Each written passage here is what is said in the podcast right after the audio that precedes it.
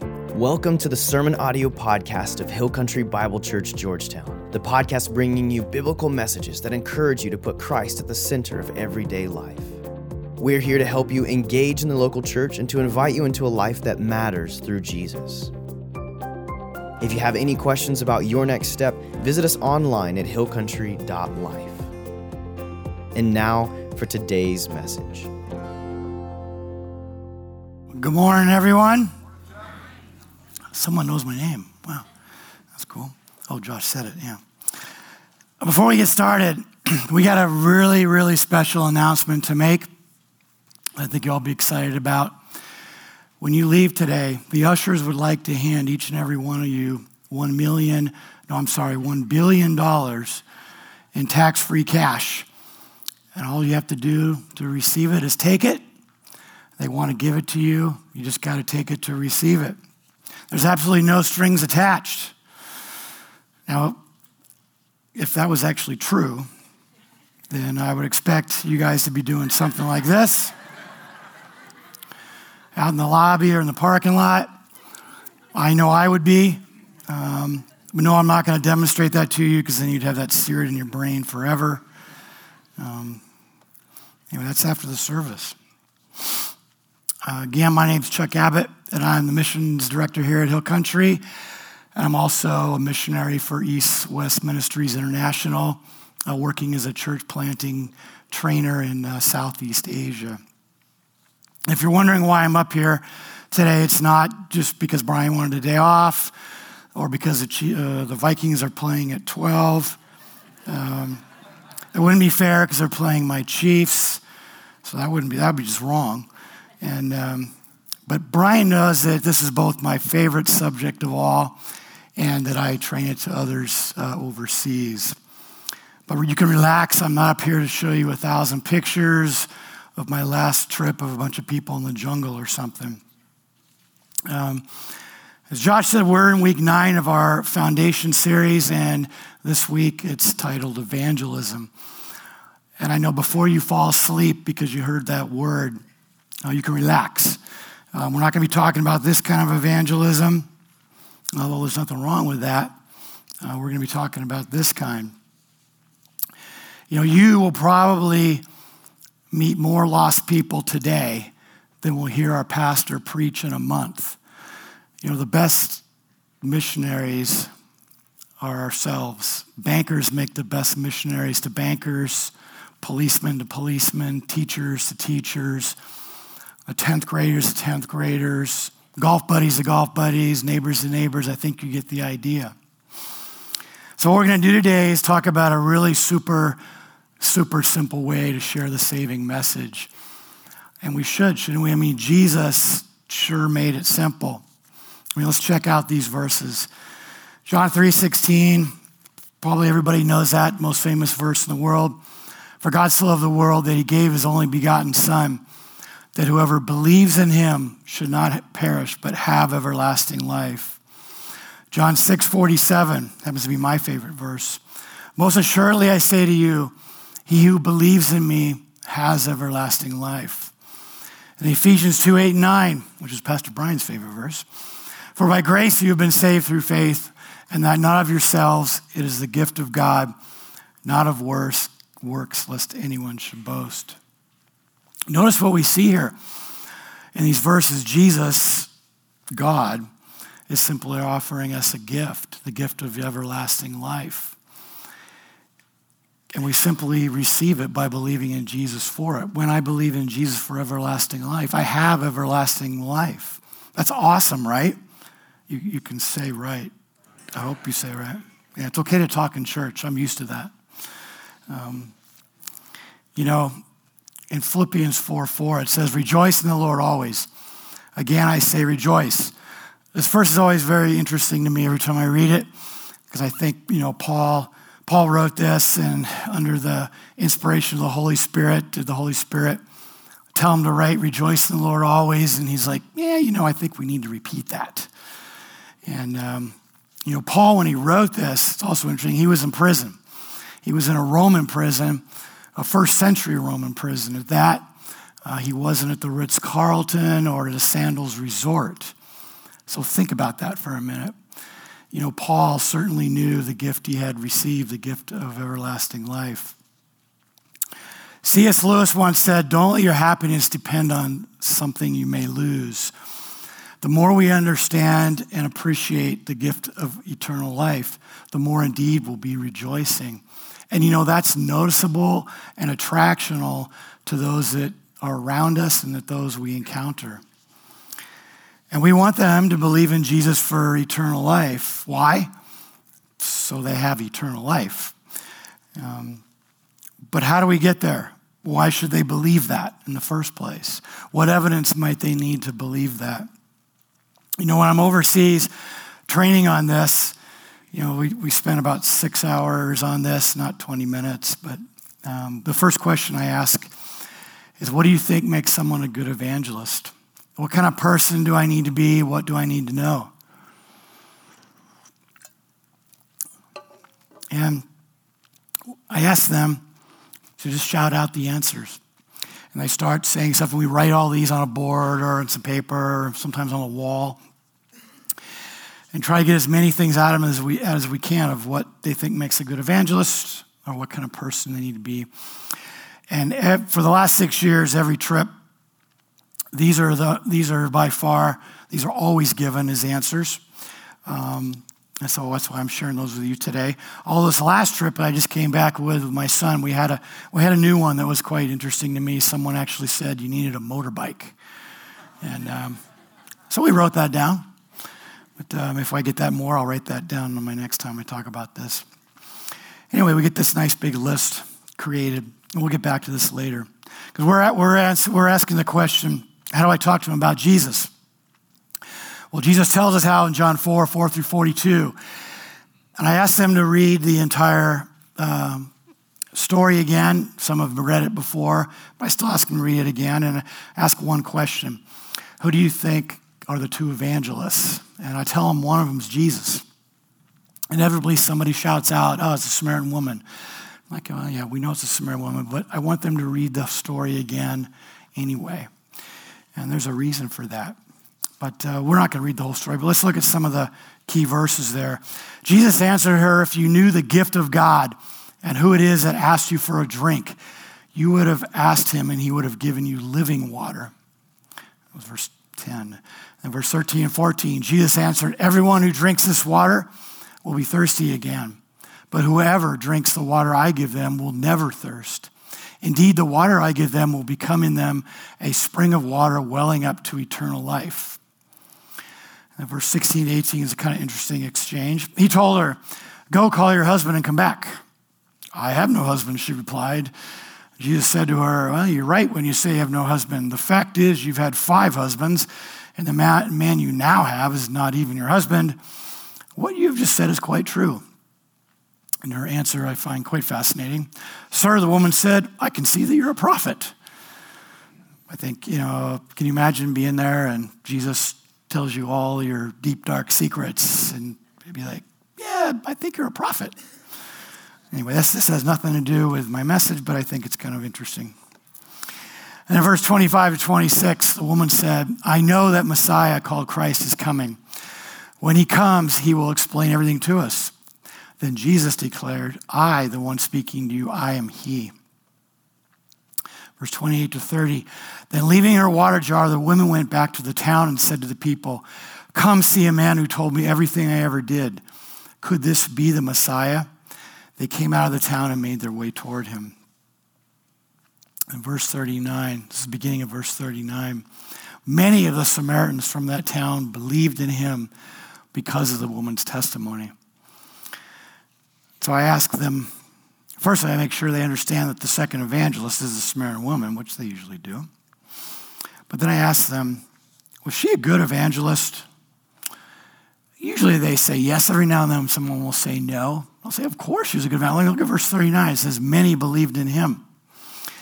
And then I get them real excited because I say, you know what the word many there, John wrote in the original Greek, do you know what it means? And they're like, oh, what? Maybe it's some secret thing they're going to learn. And I say it means many.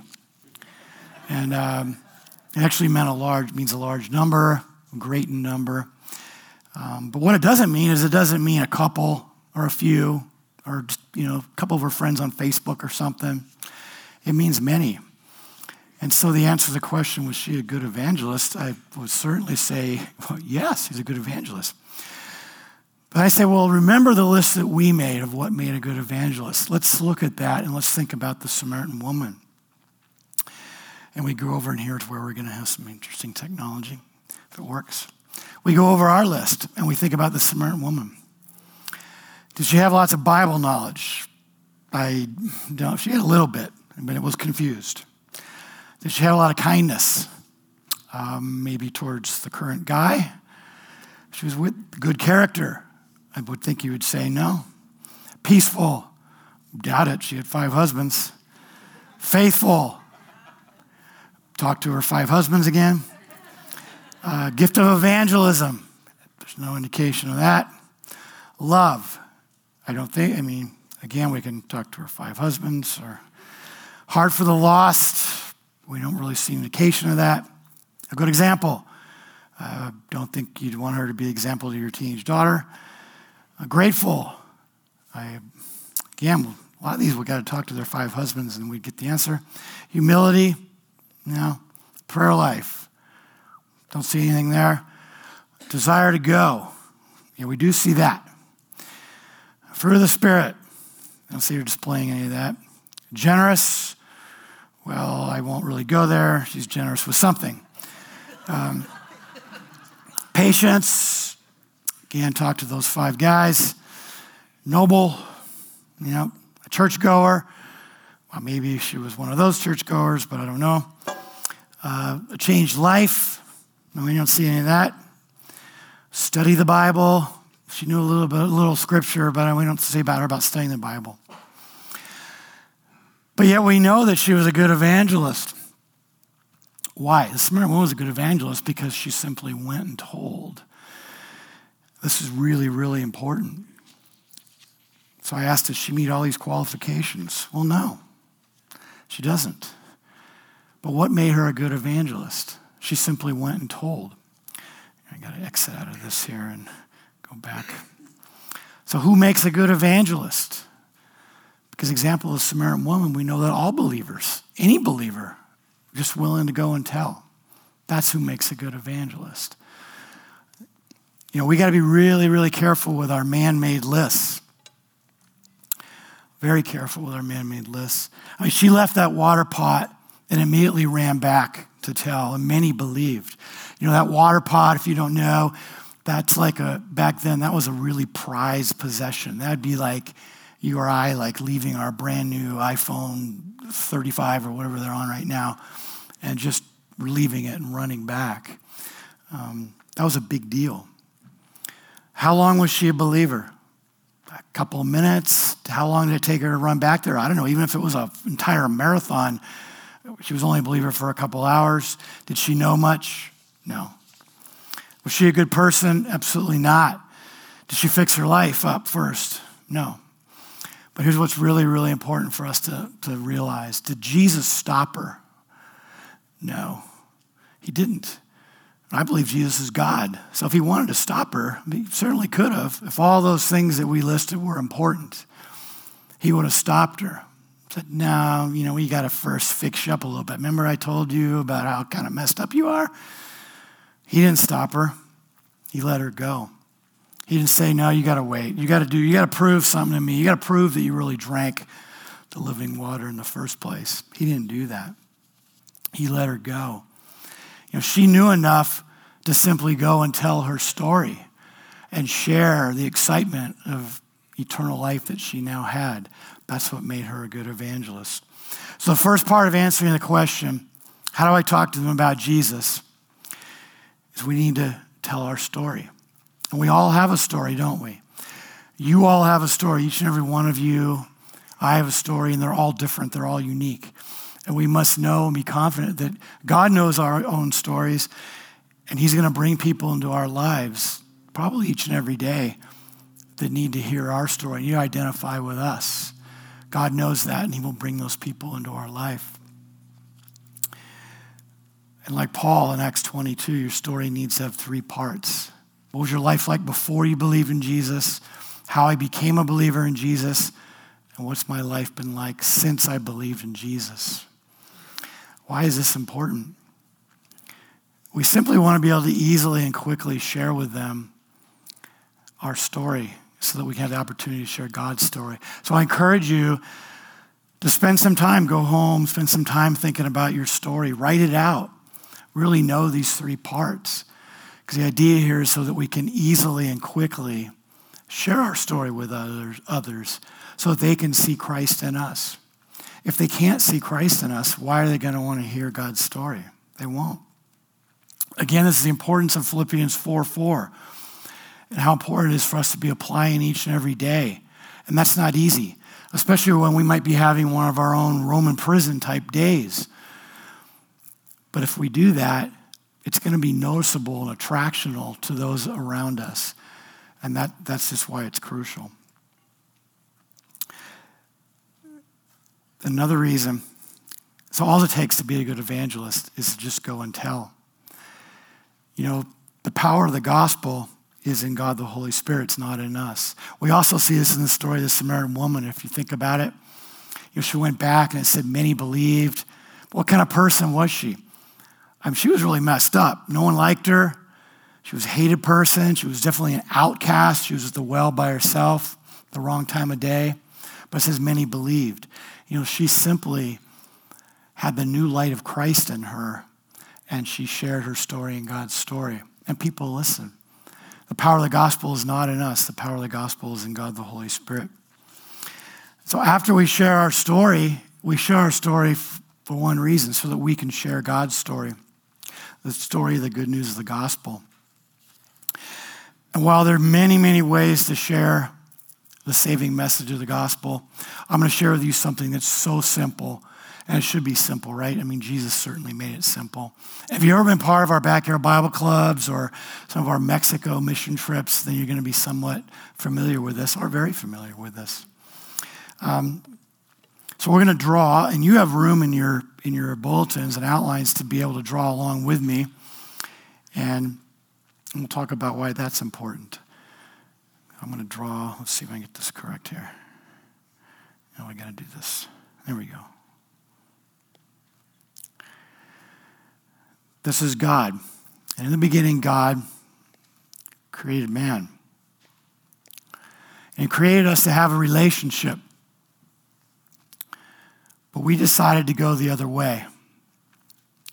We see in Romans 3:23 it says all have sinned and fall short of the glory of God. This is our problem. Our problem is sin.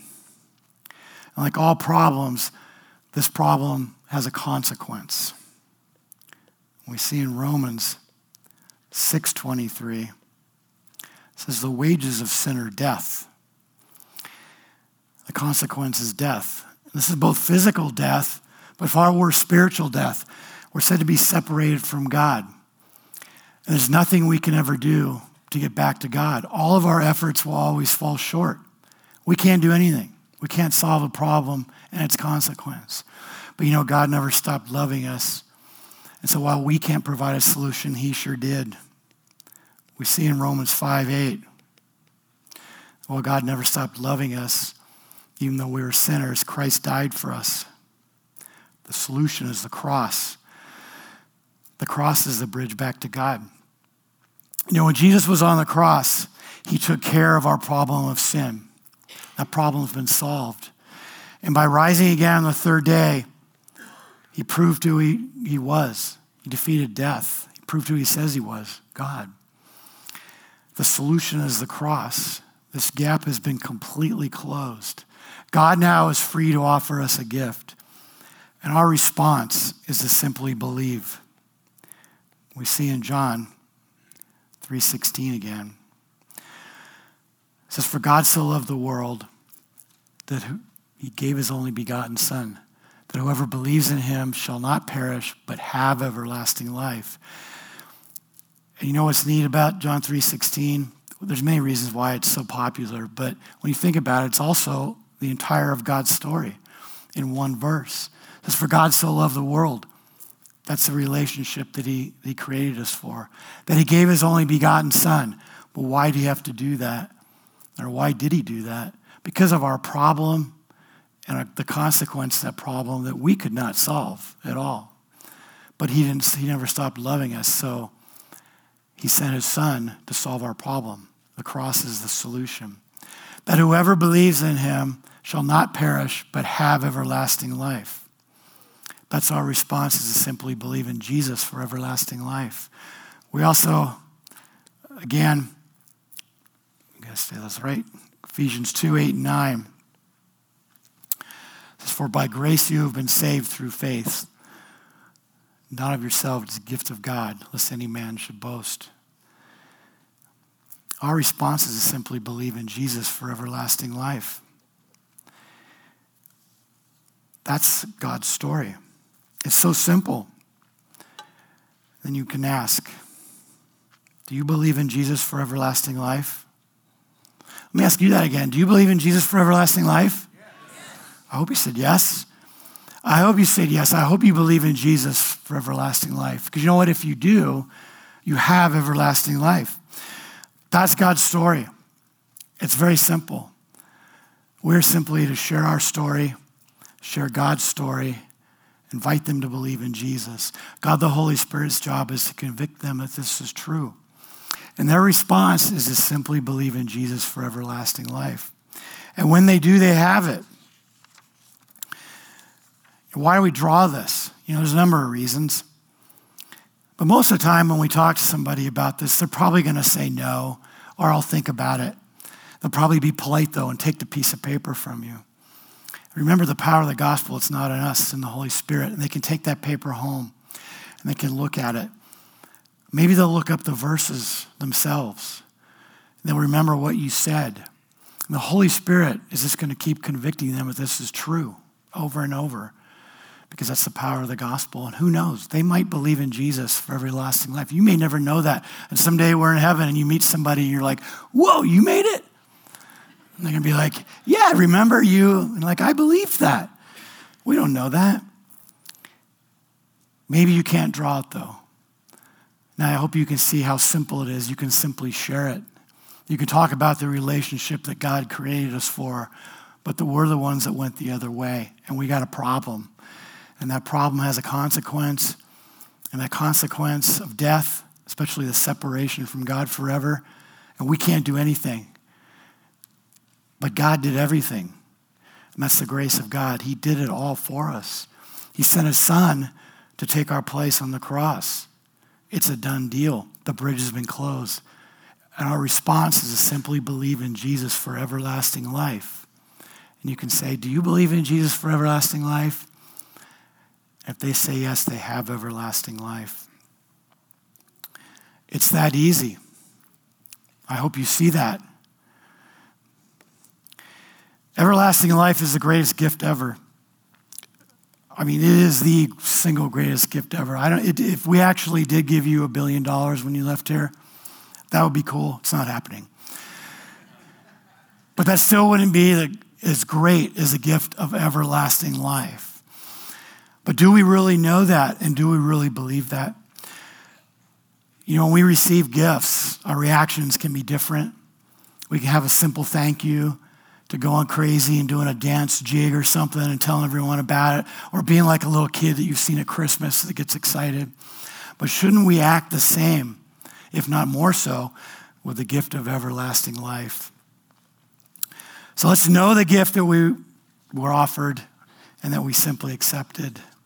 And let's desire to help others simply accept the gift of everlasting life by believing in Jesus for it. Let's pray. Father, we thank you for your amazing grace. Father, we thank you for the gift of our Lord and Savior Jesus Christ. Father, we thank you that despite what we did, you never stopped loving us and that you provided a solution. We thank you for the cross, Father. We thank you that, that, uh, that our problem of sin's been solved we thank you for the gift that you're offering us. Father, we pray that we would understand that gift. We would concentrate on that day by day and be excited about the gift that we have. Father, we pray that it would show to others that are around us. Father, we pray that you would bring people into our lives that need to, need to hear our story. They need to identify with us and that they would indeed see Christ in us and that we would have that opportunity, and open door to be able to talk to them about your story. We would be able to then invite them to believe in Jesus for everlasting life. Father, we pray that we would not, you would not only provide us those opportunities, but that we would see those opportunities and that we would seize upon them. We pray these things in Christ's name. Amen.